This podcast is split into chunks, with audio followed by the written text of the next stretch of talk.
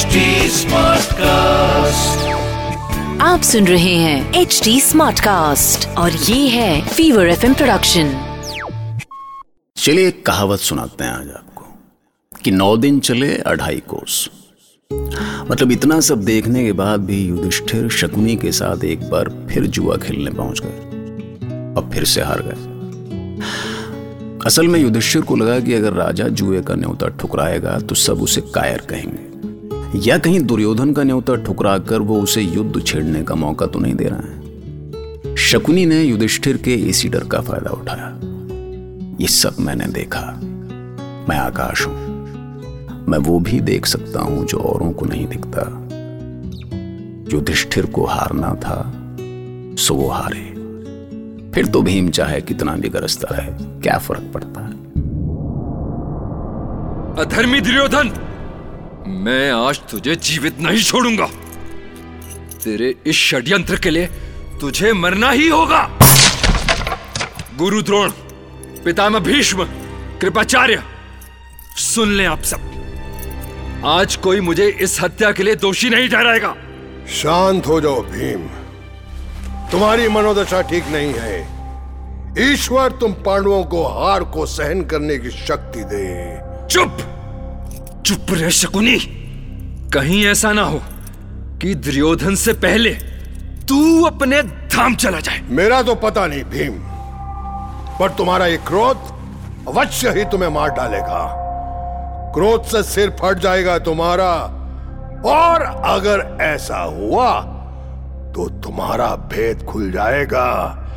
तुम लगते हो बलशाली पर मटके सी खोपड़ी अंदर से है खाली। शक को नहीं।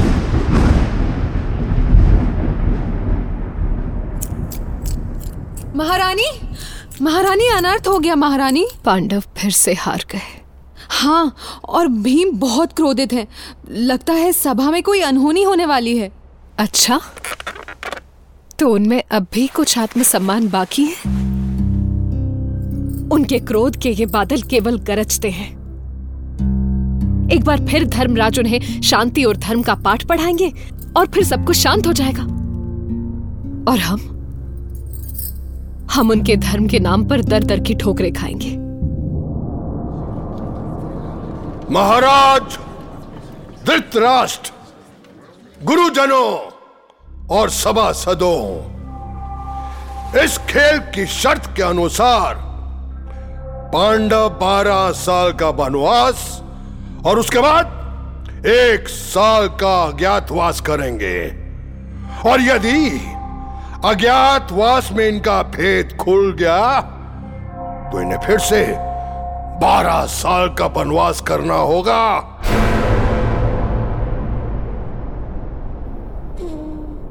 वाह, कृष्ण, वाह। मैं तो समझती थी कि तुम अपने पांडव भ्राताओं को हर संकट से बाहर निकाल लोगे। जैसे मेरी लाज बचाने को तुम वस्त्र के रूप में अवतरित हुए थे। उसी तरह इस बार भी द्युत की बाजी पलटने के लिए किसी न किसी रूप में अवश्य आओगे। लेकिन तुम तो छिपकर ही बैठ गए। हस्तिनापुर में पांडव अपमानित हो रहे हैं और तुम अपनी दिव्य दृष्टि से सब कुछ देखते हुए भी अनदेखा कर रहे हो। कहा गया तुम्हारा धर्म और सत्य? कहा गई तुम्हारी अलौकिक शक्तियाँ? कहा गया तुम्हारा प्रेम? जानती हूँ कृष्ण, कि तुम एक बार फिर साधारण मानव होने का नाटक करोगे और कहोगे, तुम्हें तो कुछ पता ही नहीं चला? हे कृष्ण, यदि वो नीच दुर्योधन हमारे विरुद्ध षड्यंत्र रचने का दोषी है तो उस षड्यंत्र को फलित होने देने के दोषी तुम भी हो। सुन रहे हैं बंसी।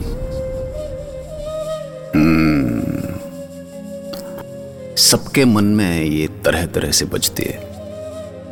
भीष्म के मन में अलग तरह से। मालूम है भीष्म का सबसे बड़ा दर्द क्या था? ये कि सारा अधर्म उनकी आँखों के सामने हुआ। तो उनका घर लुटा था। तो उनको दुख तो होना ही था ना भैया। आज पहली बार, पूरे जीवन में पहली बार, मैं शांतनु पुत्र स्वयं को असहाय पा रहा हूँ। मेरी अंतरात्मा मुझे बार बार धिक्कार रही है कि तुमने दुर्योधन को रोका क्यों नहीं? कौरवों को अनुशासन में क्यों नहीं बांधा? शकुनी को बार बार मनमानी करने की छूट क्यों दी? मैं निरुत्तर हूँ। कोई उत्तर नहीं है मेरे पास। जिस कुरुवंश को बचाने के लिए मैंने अपने सुखों का त्याग कर, अपने पिता शांतनु का विवाह एक मछुआरे की पुत्री से करवाया, आज वही कुरुवंश बिखर गया। पिताश्री, मुझे बताएँ, मुझसे कहाँ चूक हो गई? मैंने जो कुछ किया अपने कुल के लिए ही तो किया था ना।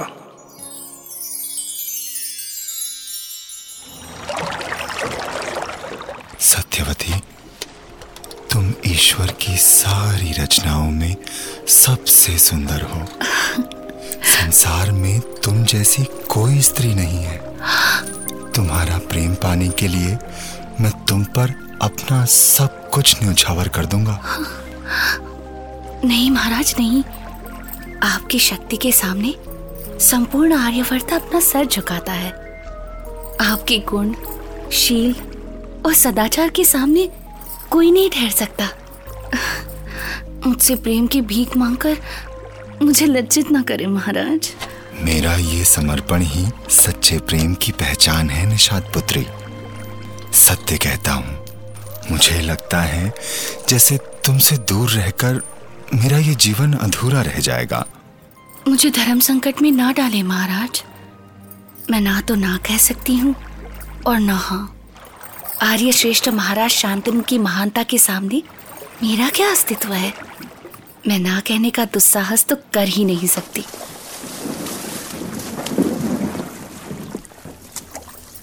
परंतु महाराज, संसार के लिए मेरे पिता एक साधारण मछुआरे ही सही।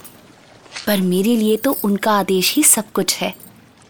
मेरे लिए उनकी इच्छा से बढ़कर कुछ नहीं। इसलिए यदि आपको कुछ कहना है तो मेरे पिता से कहें। चलती हूँ महाराज। मैं उनसे निवेदन करूँगा, देवी। मैं तुम्हारे पिता से पर यदि निषाद राज ने इस विवाह के लिए मना कर दिया तो? फिर मैं एक क्षण भी कैसे जी सकूँगा? हे ईश्वर, वो तो इधर ही आ रहे हैं। उनसे कैसे कहूँ मैं अपने मन की बात? महाराज शांतनु को इस निषाद का प्रणाम स्वीकार हो। नहीं नहीं नहीं नहीं निषाद राज। मेरे चरणों में झुककर मुझे धर्म संकट में मत डालिए। मैं तो स्वयं आपसे भिक्षा मांगना चाहता हूँ। हाँ हस्तिनापुर सम्राट। मेरी पुत्री ने बताया था कि आप मैं आपकी पुत्री से विवाह करना चाहता हूँ। उसे हस्तिनापुर की महारानी बनाना चाहता हूँ। संसार के सारे सुख देना चाहता हूँ उसे। यह आपकी कृपा है, महाराज। आपका उपकार है। पर क्या मेरी पुत्री इन सुखों का भोग करके प्रसन्न रह सकेगी? ये आप क्या कह रहे हैं निषाद राज आपकी पुत्री की ऐसी कौन सी कामना है, जो मैं पूरी नहीं कर सकता? आप सारी कामनाएँ पूरी कर सकते हैं, महाराज। किंतु सम्मान। पर हस्तिनापुर की महारानी से अधिक सम्मान और किस स्त्री का हो सकता है इस संसार में? पर महाराज स्त्री के लिए स्वयं का नहीं अपनी संतान का सम्मान सबसे बड़ा होता है। क्या मेरी पुत्री से जन्मा पुत्र हस्तिनापुर का युवराज होने का सम्मान पा सकेगा? क्या आपका उत्तराधिकारी बन सकेगा वो? क्षमा करें निषाद राज परंतु मेरा उत्तराधिकारी तो गंगा पुत्र देवव्रत है। मैं मैं देवव्रत का अधिकार कैसे छीन लूँ उससे? फिर मुझे क्षमा करें महाराज। मैं सत्यवती का विवाह आपसे नहीं कर सकूँगा। ये विवाह नहीं हो सकेगा। युवराज क्षमा करें युवराज पर पता नहीं महाराज को क्या हो गया है। क्या? वो वो अचानक अचेत हो गए। युवराज आप कृपया शीघ्र चले। पिताश्री हे ईश्वर ये क्या हो गया आपको? जाओ कोई वैदराज को बुलाओ। मैं ठीक हूँ देवव्रत। मैं, ठीक हूँ। तुम युवराज हो पुत्र। तुम तुमसे तुम्हारा अधिकार कोई नहीं छीन सकता। ये अचानक क्या हो गया आपको? आप तो बहुत पहले ही मुझे युवराज घोषित कर चुके हैं। फिर ये आज आ, सब कुछ ठीक तो है ना पिताश्री? नहीं। नहीं कुछ नहीं पुत्र। बस ऐसे ही मुख से निकल गया। तुम तुम युवराज हो पुत्र। तुम हस्तिनापुर का भविष्य हो। तुम हस्तिनापुर का भविष्य हो। आप विश्राम करें पिताश्री। आप शांति से लेट जाएँ। युवराज की जय हो। कहो वैदराज ने क्या कहा? युवराज उनका कहना है कि महाराज शांतनु का मन कुछ ठीक नहीं है। क्षमा करे युवराज पर मुझे लगता है कि जब से वो निषाद राज से मिलकर आ गए हैं ना तभी से उन्हें कुछ हो गया है। निषाद राज से? पर पिताश्री निषाद राज के पास क्यों गए थे? युवराज वे निषाद राज की परम सुंदरी कन्या सत्यवती से विवाह करना चाहते हैं। क्या? पिताश्री एक और विवाह करना चाहते हैं। ये तुम कैसे कह सकते हो दूत? मैं स्वयं निषाद राज से मिलकर आ रहा हूँ पर उन्होंने इस विवाह के लिए ऐसी शर्तें रख दी है जिनके सामने कुछ कीजिए युवराज। अब तो अन्न जल भी छोड़ दिया है महाराज ने। कुछ कीजिए। हे ईश्वर ये क्या हो गया? पिताश्री की ये दशा जानकर माता गंगा पे क्या बीतेगी?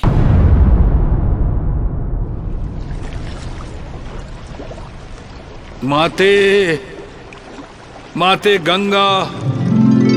पुत्र देवव्रत कैसे हो पुत्र? क्या हुआ? सब ठीक तो है?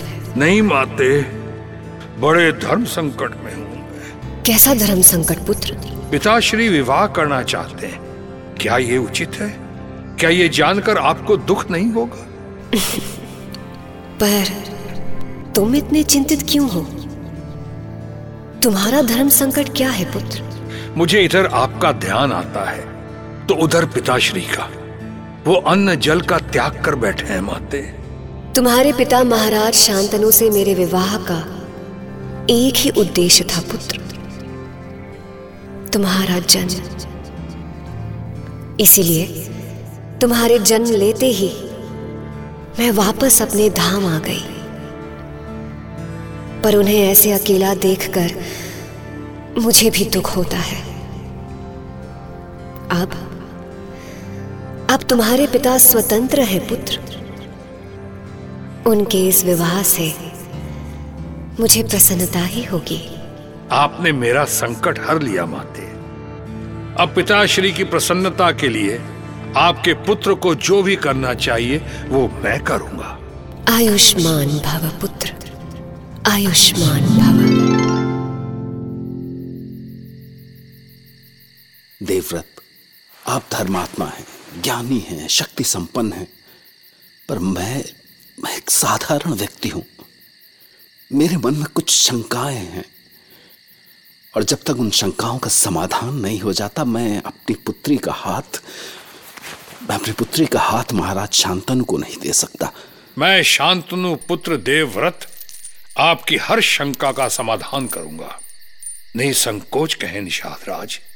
मैं जानता हूँ देवव्रत की यह असंभव है पर मेरी इच्छा है कि आपके प्रतापी पिता के बाद सत्यवती से जन्मा पुत्र राज सिंहासन पर बैठे।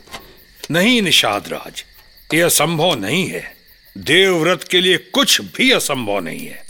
मैं आज और अभी हस्तिनापुर के युवराज पद का त्याग करता हूँ। आप महान हैं। मैं आपके वचन का सम्मान करता हूँ, देवव्रत। पर भविष्य में क्या होगा, कौन जाने? भले आप सत्ता से दूर रहें, पर यदि आपकी संतान सत्ता पाना चाहे तो फिर सत्यवती की संतान का क्या होगा? मैं आपकी चिंता समझ गया निषाद राज मैं भरतवंशी। गंगा पुत्र देवरथ। धरती आकाश। समस्त ग्रहों नक्षत्रों। और दसों दिशाओं को साक्षी मानकर। अपने संपूर्ण संचित आत्मबल से प्रतिज्ञा करता हूँ कि निषाद पुत्री से अपने पिता शांतनु से विवाह के बाद सदा सत्ता से दूर रहूँगा। मैं प्रतिज्ञा करता हूँ कि मैं आजीवन अविवाहित रहूँगा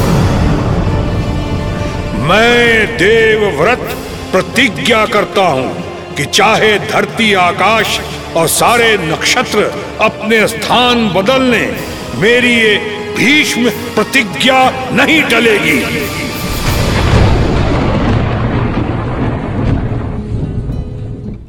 कुरुवंश के मोह ने भीष्म यानी देवव्रत को ऐसा जकड़ लिया था कि उन्होंने अपनी सारी इच्छाओं को किनारे कर ऐसी भीष्म प्रतिज्ञा कर डाली।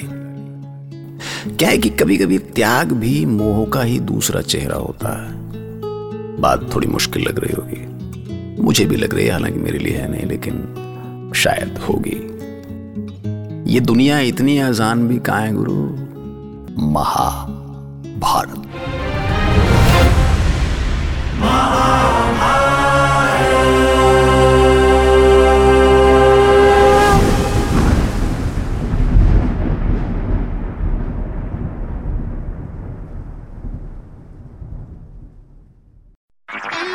आप सुन रहे हैं एच डी स्मार्ट कास्ट और ये था fever FM production H smart cast